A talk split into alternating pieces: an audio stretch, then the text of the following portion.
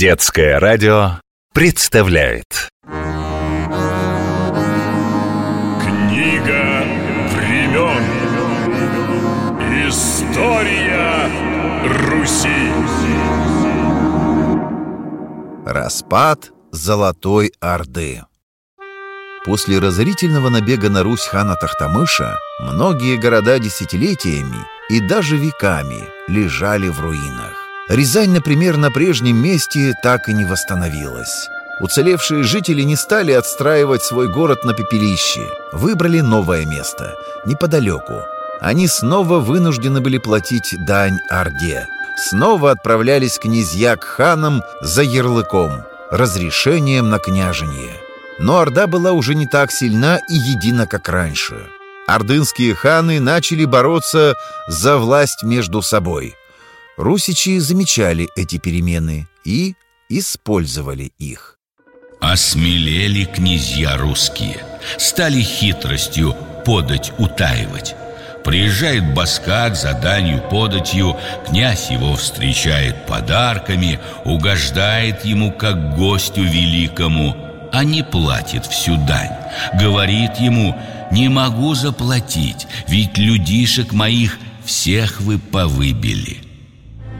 Чтобы контролировать ситуацию, татаро-монголы проводили на Руси переписи населения. Но к концу XIV века контроль за сбором дани Тахтамыш поручил русским князьям.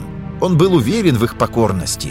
Баскаки, сборщики дани из самой Орды, перестали появляться на Руси у ордынцев появились другие заботы, и очень серьезные. Сколько волку не воровать, а расплаты не миновать.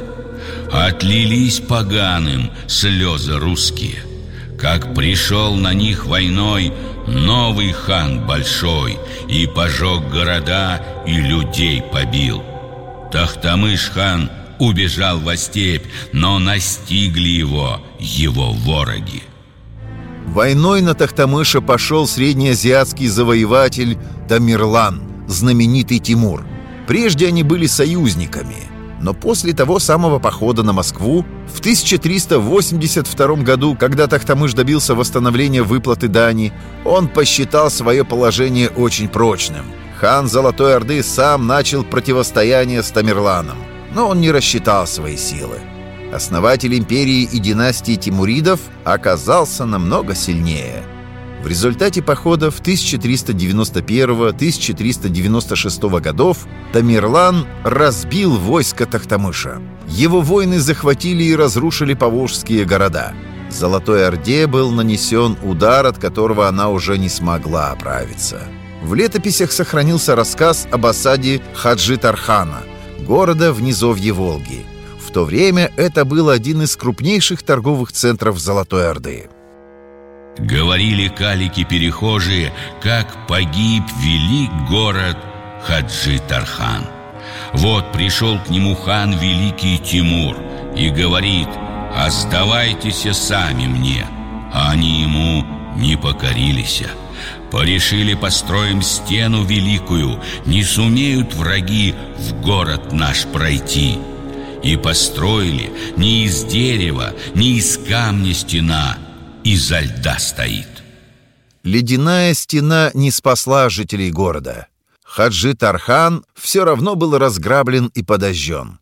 Многие историки считают, что именно Тимур уничтожил Золотую Орду. После его удара империя распалась на несколько частей. Одной из них, Большой Орде, Русь все еще вынуждена была платить дань. Но татаро-монголы были уже не так сильны. Этим и воспользовался русский князь Иван III Великий. Он был мудр и предусмотрителен. Он собирал дань, но не всю ее отдавал, а использовал эти деньги, чтобы ссорить ордынских вельмож между собой, подкупать несговорчивых русских князей, набирать дружинников. Собирал силы, чтобы в свое время дать отпор захватчикам – а до тех пор приходилось княжьим людям ездить в Орду, ублажать подарками хана, его приближенных и многочисленную родню. И некоторые из участников таких русских посольств возвращались домой женатыми. В 70-х годах 15 века Иван III отказался платить дань Орде. Через некоторое время хан Большой Орды Ахмат собрал войско и отправился походом на Русь, наказать непокорных и снова подчинить себе. Ордынцы подошли к реке Угре. На другом ее берегу стояли русские войска. Началось великое стояние. Оно продолжалось почти месяц. Ахмат так и не решился перейти реку и напасть на русичей. Предпочел отступить. Великое стояние на реке Угре закончилось. Это событие считается окончанием татаро-монгольского ига на Руси. Оно длилось долгих 240 лет.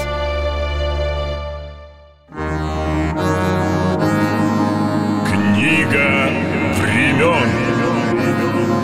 История Руси.